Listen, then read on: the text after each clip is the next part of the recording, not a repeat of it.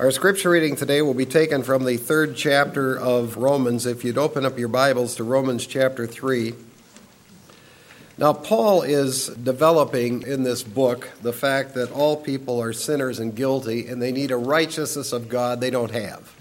And the only way to get this righteousness is faith alone in Christ alone. That's the development of the argument that he's using. Now, he spent a lot of time in synagogues.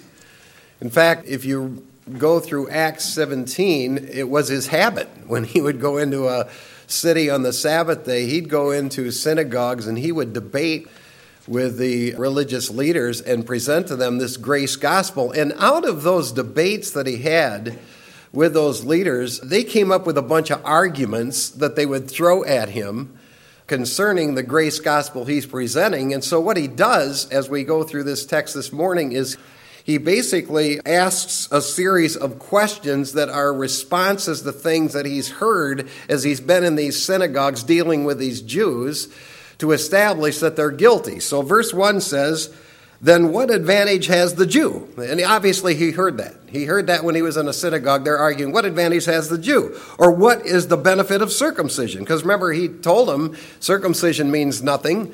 And it's now faith in Jesus Christ that saves, and that means anything. Great in every respect, verse 2, first of all, that they were entrusted with the oracles of God. What then, if some did not believe, their unbelief will not nullify the faithfulness of God, will it? May it never be.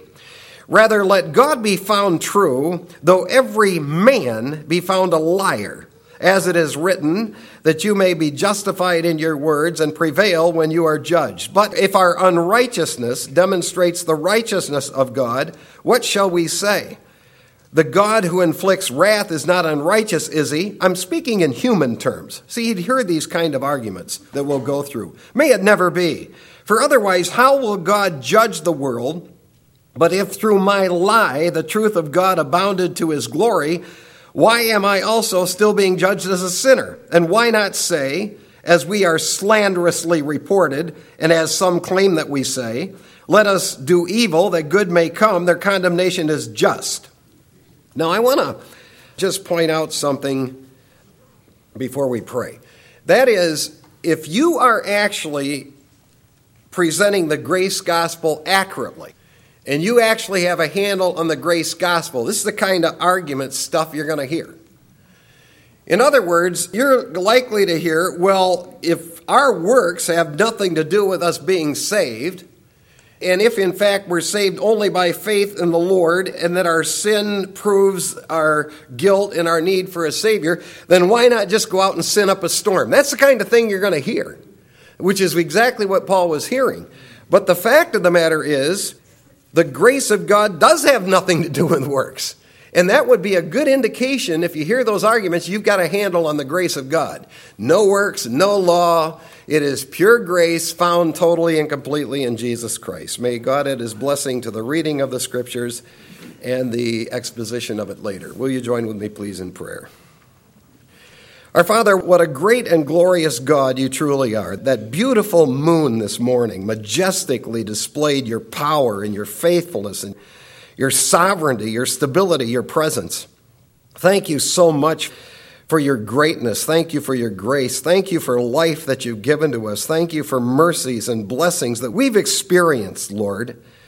Thank you for salvation. And I pray that each and every one of us would reflect more and more of your precious Son, the Lord Jesus Christ. I pray that you would continue to develop our lives. Grant us the grace to see the tremendous value of serving thee. Grant us the grace to see the value of giving more of ourselves to thee.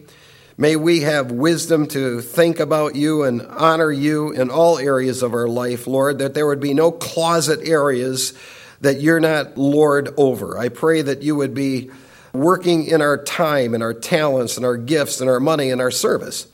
And we thank you for faithful people who pray and who serve in so many ways in your church. We would pray that you would take special note of them and grant them thy special blessings. Grant us wisdom to be individuals and grant us the wisdom to be a church that always pleases thee. And I pray that you would grant us thy strength and grant us thy growth. Lord, we thank you for answers to prayer we've seen. We've seen some major answer to prayers in surgeries with Hank and Becky and Dennis and Mary. We thank you for just raising them up. We want to pray for the sick of our church. We pray that you would grant them healing. Lord, I think of that massive list that we pray about on Wednesday night, people that are going through difficult things physically. Lord, they need your healing touch.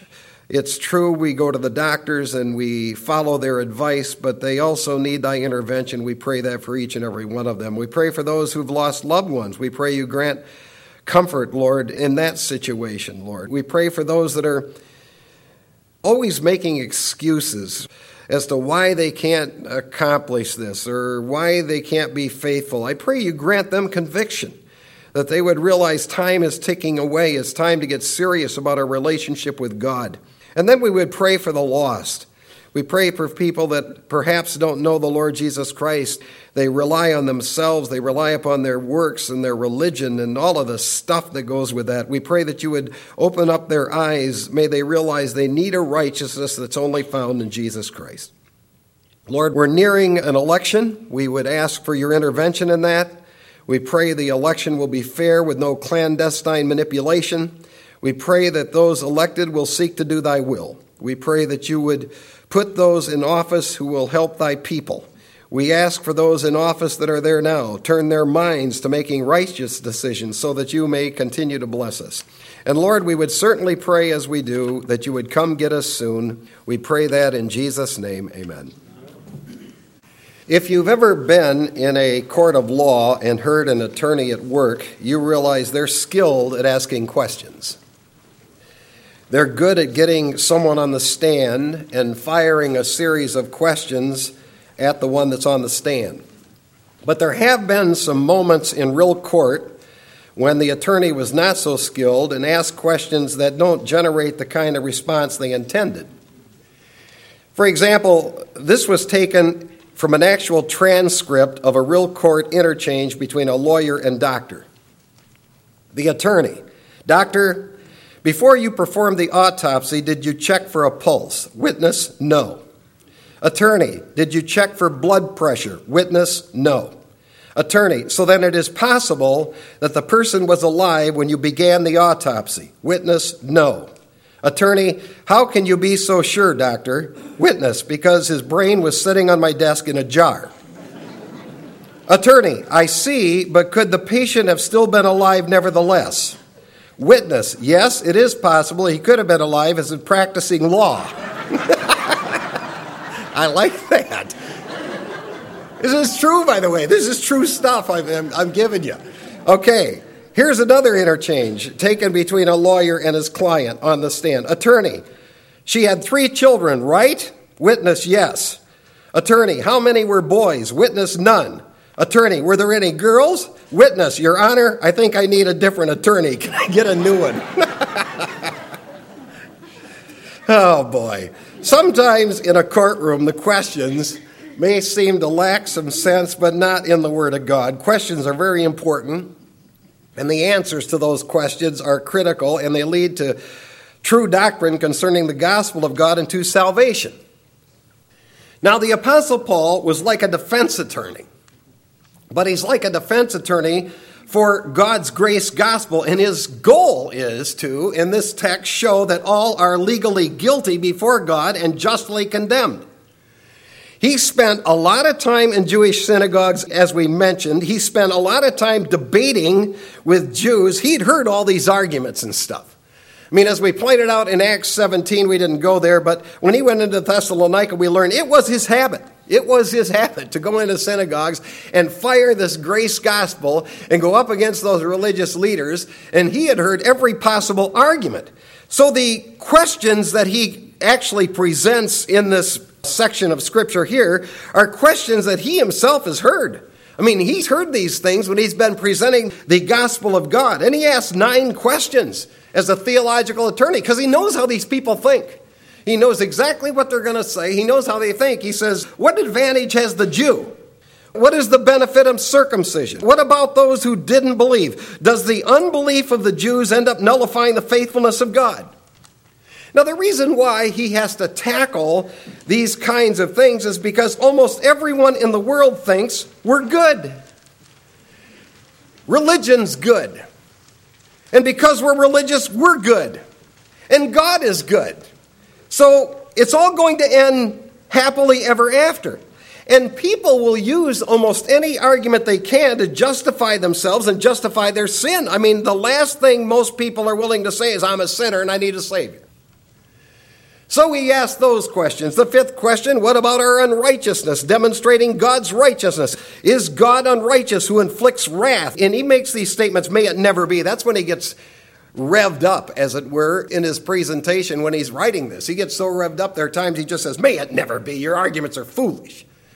How will God judge the world? Why would I still be considered if I'm lying to help establish the truth? And why not say, as some claim, let's do evil that we may have good come out of it? You know, it's much easier for religious people to question things and debate things and rationalize things than to deal with their own sin.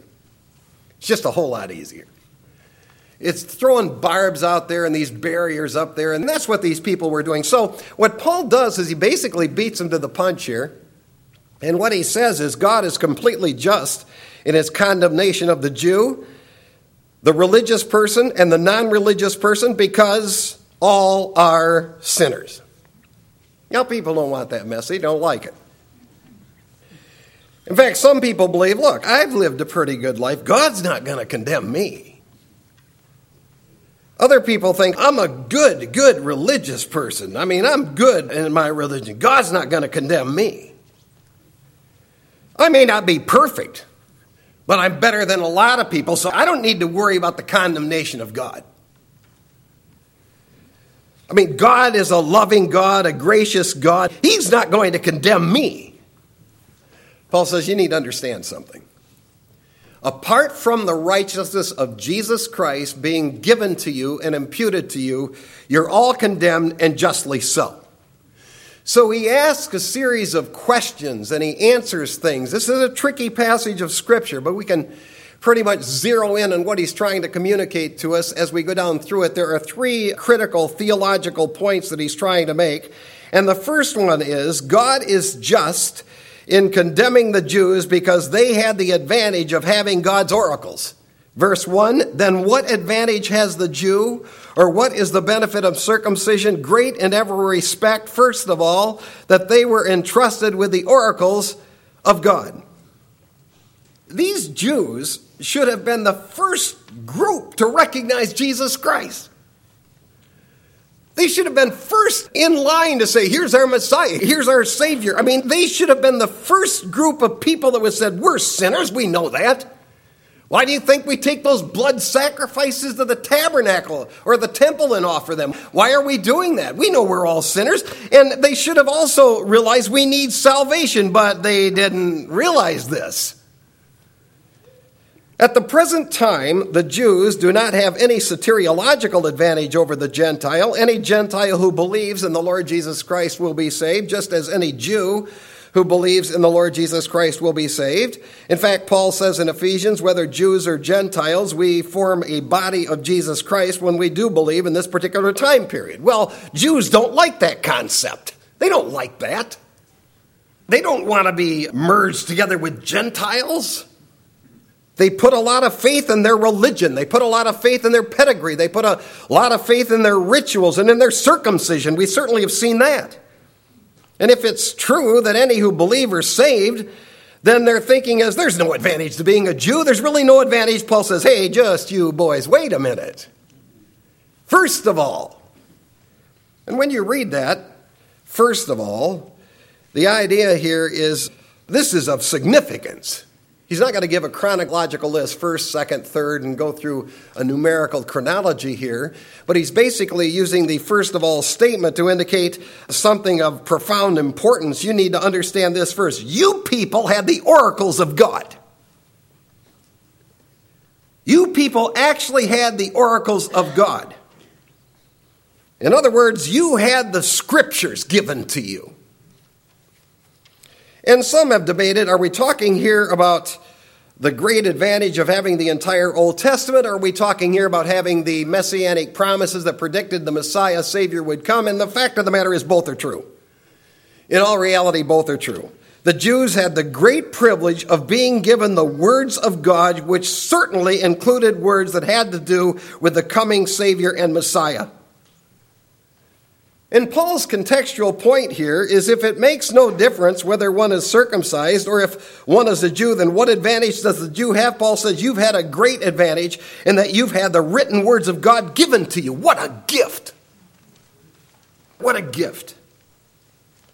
No other nation in this universe, in history, has ever had God literally show up in person to give his word and write it with his own finger. No other nation has had that happen. Just that reality there should be enough to convince Israel that we need to be in a relationship with God based on his terms, not ours. And many Jews believed, and they still believe, that they're going to heaven based on the fact they're Jewish, based on the fact that they've been circumcised. Well, Paul says, you actually have the word of God. You've been given the oracles of God, and those oracles show that all people are guilty and all people stand condemned in the sight of God. You should know that. You're the people that got the word. These Jews knew they had not measured up to the holiness of God. They knew they hadn't kept all the law of God. They could go through those oracles of God in written form and see that we haven't measured up. I mean, they should have been the first people to realize, you know, we need the grace of God to save us because we have the written word of God that condemns us. Unless they think that the word of God doesn't teach that, we could say, well, what about what Job wrote in Job chapter 9? But how can a man be right before God? Though I'm righteous, my mouth will condemn me. Though I'm guiltless, he will declare me guilty. What about what David wrote in Psalm 53? God has looked down from heaven upon the sons of men to see if there is anyone who understands, who seeks after God. Every one of them has turned aside. Together they have become corrupt. There's no one who does good, not even one.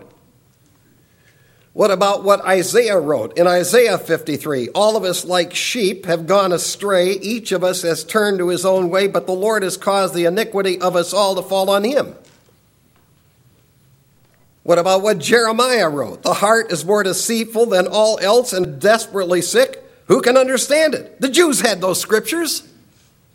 The Jews had gone through those scriptures, and frankly, we have them too. We have tremendous English translations, and I hope you are beginning to grasp this, because I want us to feel the weight of this. Do we realize what we have is a book that has been given to us in our language by God himself? That's what we have in the Word of God. And according to statistics this year, every year, 20 million Bibles are sold in the United States.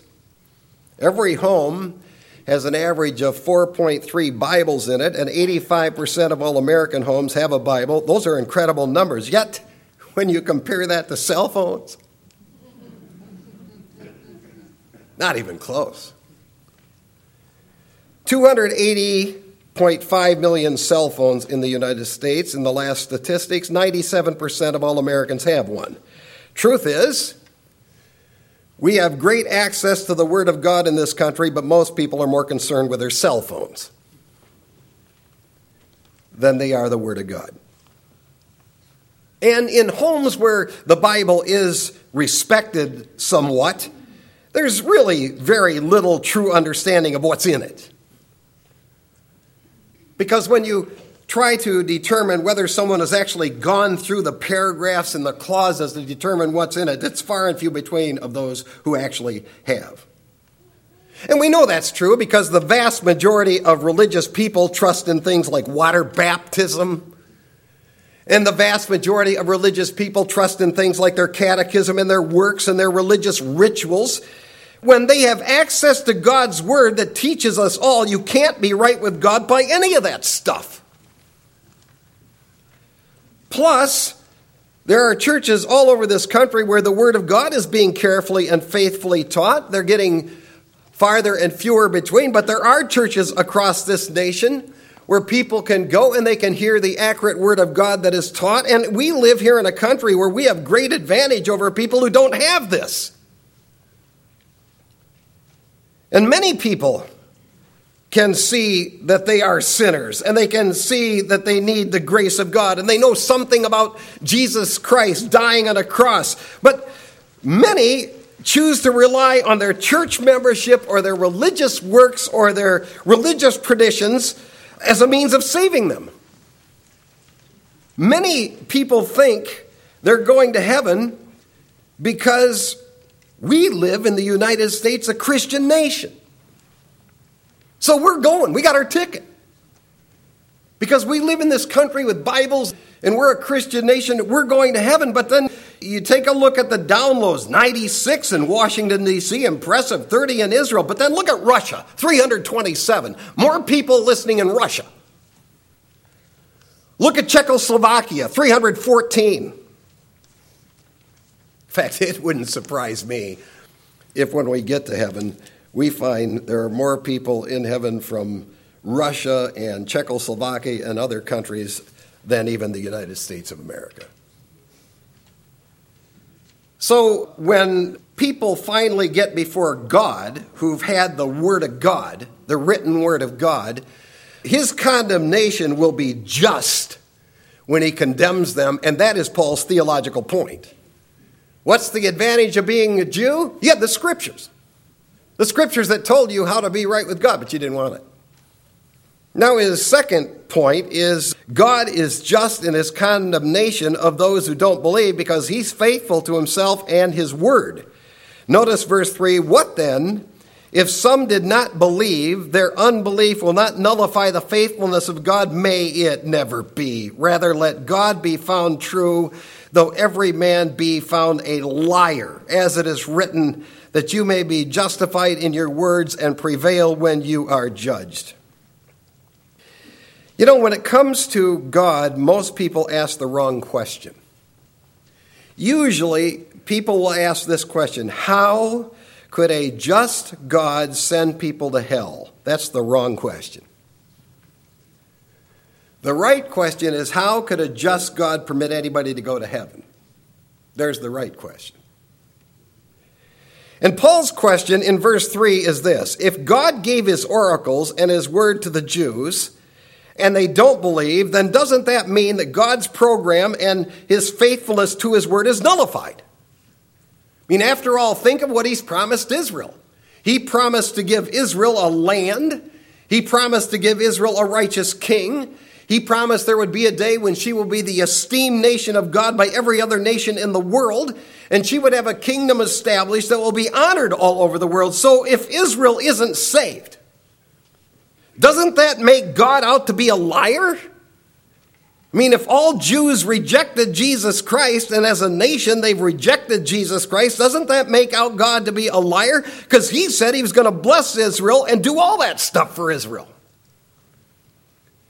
Paul's answer before he addresses it in verse 4 is, may it never be. Don't you ever allege that about God. Then he makes 4 direct statements. God is a God who will be found to be true.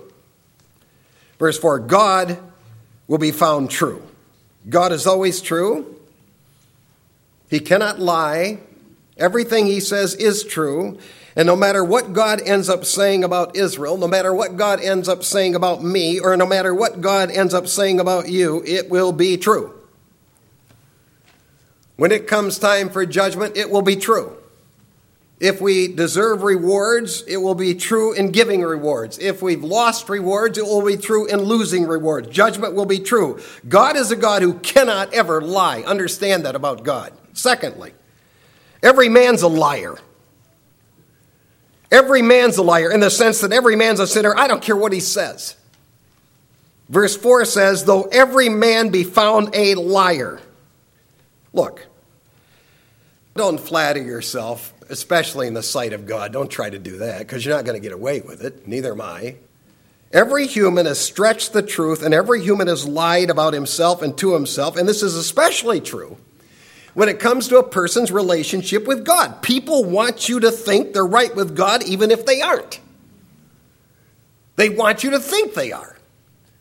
They're playing this religious game of charades in which they want you to believe they're right with God even if they're not. And Paul said, I'll tell you what, every man's a liar. And I love something Charles Spurgeon said.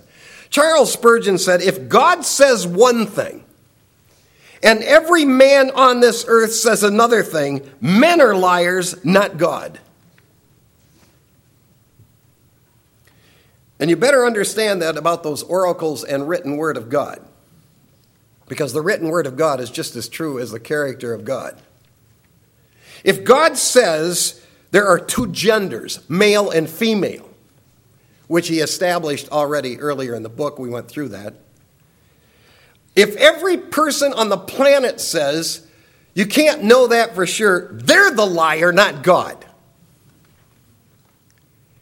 If God says, I created the heavens and the earth, and men come up with theories about some massive explosion that occurred eons ago, billions of years ago, they're the liar, not God. If God says, I'm the one who made man in our image, and you have somebody in a classroom saying, it came from a tadpole over millions of years that evolved up a scale of evolution to becoming a monkey and then into a man. They're the liars, not God. If it comes to an issue of morality, and you see the Word of God and what it says on the subject, and you have a whole bunch of people who are saying something just the opposite of what the Bible says, they're the liar, not God. And when it comes to the matter of salvation and eternity, and God says you need a righteousness you don't have to come live with me. It's a righteousness you can't earn. You can't work for it. It's a righteousness I have to give you. And you have religions telling you, oh no, follow our traditions. Follow our rules. Follow our codes. Follow our denomination. They're the liar, not God. Paul says, every man is a liar. And if a person tries to tell you they've not sinned, you can know flat out they're lying to you. Which brings us to his third statement, the word of God will justify the character of God. Verse 4 says, as it is written, that you may be justified in your words. God's word will always justify God's character being a God of truth. The word of God will be proven to be true on every single subject. I guarantee you this, as we are here today, physically, I guarantee you this, one day Israel's going to be in that land. Why? Because that's what God said he's going to do. I am convinced that one day Israel will have every inch of that land that runs from the Nile River to the Euphrates, up north into southern Turkey, back down the Mediterranean coast. She'll have every inch of it. That's the land that he promised to give her. She's never had the dimensions of that land ever in her history. But I guarantee you there will come a day when she will have it. We're seeing that set up in Revelation when he's going to give it to her. Why? Because God's word will always justify the character of God. If it comes down to you standing on the word of God or what people are telling you, stand on the word of God. And the fourth statement is God will prevail at the judgment of every man. Notice verse 4, and prevail when you are judged. Now here's something every human had better grasp. The judgment of God is going to end up winning. I don't care who the person is, me or you. It doesn't matter how important or impressive the person thinks he or she is. The judgment of God's going to end up winning. No person is going to get into God's court and prevail against God. I mean, you have some of these arrogant people that say, boy, when I get before God, I'm going to tell him a thing or two and call up my life and everything. That mouth's going to be shut. That's what Paul will say later in this very book. The mouth will be shut because they aren't going to end up winning. God's going to end up winning. He's the one who's going to prevail at judgment. And God, in his own faithfulness to himself and his word, can legitimately condemn everyone. God would be faithful and just if he wrote condemnation on the whole world. But in pure grace, he's offered salvation to the whole world. He put his son on the cross. And he said, any who will believe in him will be given a righteousness they don't have. I will impute it judicially to them. They don't have it, they can't earn it. Which brings us to his third point.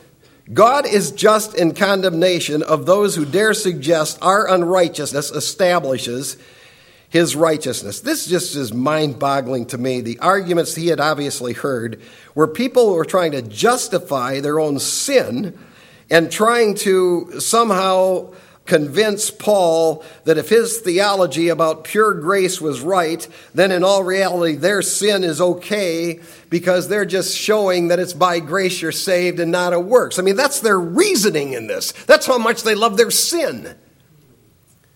And there are 5 points that Paul makes here. We cannot argue the fact that our unrighteousness proves God's righteousness. Verse 5, but if our unrighteousness demonstrates the righteousness of God.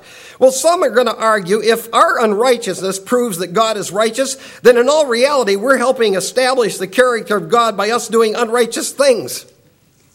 That's the logic that Paul was running into here. People trying to justify what they did. Let's see if I can put this in a practical illustration. Suppose someone says to you, don't hit yourself in the head with a rock, because if you hit yourself in the head with a rock, there'll be serious consequences. So you pick up a rock and you slug yourself in the head, and then you say, well, I just helped you out because I proved you were right. How foolish is that? How foolish is that? People gamble with eternity on arguments like that. God says, don't rely upon your works. Don't rely upon your religion. Rely upon my son, Jesus Christ, to save you, or you're going to end up burning in hell. And some people argue, well, if I have to not rely upon my works or my religion, then I'm actually proving that you're right. Well, yeah, he is right. You're going to end up in hell. The second point is we cannot conclude that God would be unrighteous in inflicting wrath. Verse 5, the God who inflicts wrath is not unrighteous, is he? I'm speaking in human terms. See, Paul is bringing out the fact, this is the stuff I've heard from humans. And God is righteous. Nothing he could ever do could be unrighteous, including inflicting wrath on people. But perhaps one of the best illustrations of this argument that would make us understand the argument, I read from a commentator who gave a theoretical illustration of Judas. He said, Judas could have said, well, now, I betrayed Jesus Christ, but God used that for good in his whole sovereign plan. If I had not betrayed Jesus Christ, then Jesus would not have died on the cross. So in all reality, Judas could say, I was fulfilling biblical prophecy. So God can't really pour out his wrath on me, because I was fulfilling the word of God. Well, God would say to that, it's true. I did use your evil for my sovereign purposes, and I did use your evil for my sovereign grace package. However, it was still your evil. You weren't motivated to do that in your heart to fulfill the will of God. You weren't motivated in your heart to do that to fulfill the plan of God. You were motivated by evil, hatred, and greed. And even though I use this for my plan, you're guilty and condemned for what you did. Because I'm not unrighteous in pouring out my wrath on you. You deserve every bit of it. And that is exactly the way it's going to work for everyone who rejects Christ. I don't care what their argumentation. Everyone who rejects Christ will discover God will be perfectly just and righteous in pouring out his wrath. The third point is God's judgment is based on his righteousness and the world's unrighteousness. Verse 6 says, may it never be, for otherwise how will God judge the world? Oh boy. There's no other way God can judge this world than in his righteousness. And make no mistake about what is stated here. God is going to judge this world, and this world deserves him doing it.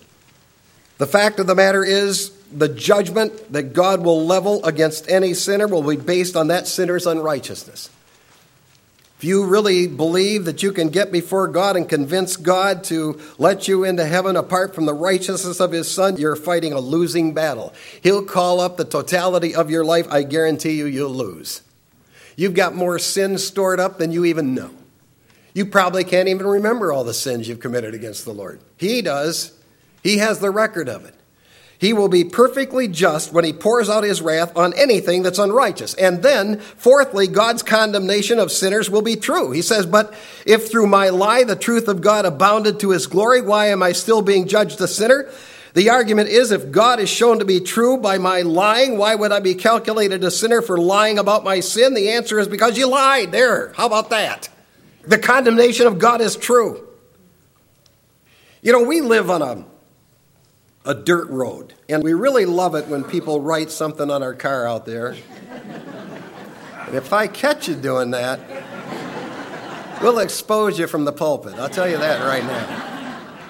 But sometimes, because we live on a dirt road, we get the car washed, then we drive down the dirt road, and it gets dirty pretty quick again. And we'll pull in by another car, and that car looks pretty good compared to ours, because we live on a dirt road. So you look at that car next to us, and you go, boy, that car looks clean, until you get a spotless car next to that. Then you go, we're both dirty. They didn't write on their window, they wrote on ours. But we're both dirty with our vehicles. And God says, that's the way it is with my righteousness. Oh, you may look pretty good compared to somebody else. I mean, you may shine pretty bright, but when you compare yourself against the righteousness of God, you're going to lose. And God says, my judgment will be just. My judgment will be true against any sinner. Which brings us to his fifth point. God's condemnation of sinners is just. Verse 8. And why not say, and this is what they were saying about Paul. Look at what verse 8 says. As we are slanderously reported, and as some claim that we say, let us do evil that good may come, their condemnation is just.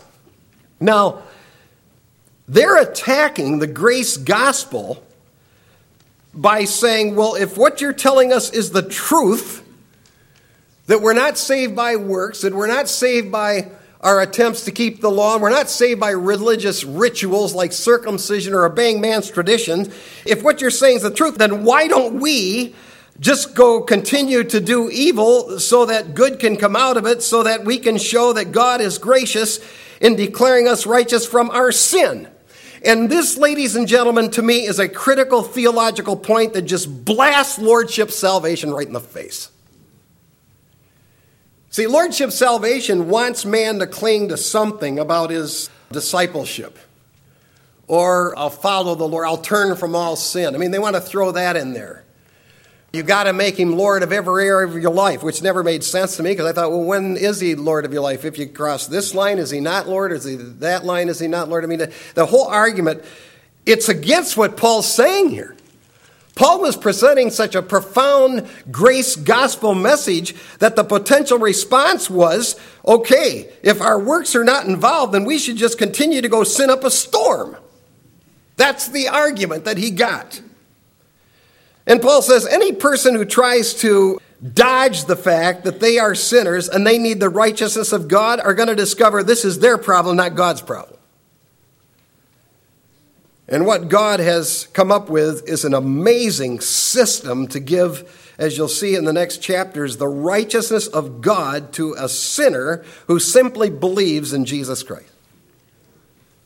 So any person who wants to defend their sin by alleging it really helps develop the character of God is reaching the darkest levels of mental depravity. This story so stuck with me that I had to write it down and document it and file it away. On March 12, 1986, I was teaching a freshman course in public speaking. And I required that each student had to give their testimony in 3 to 5 minutes.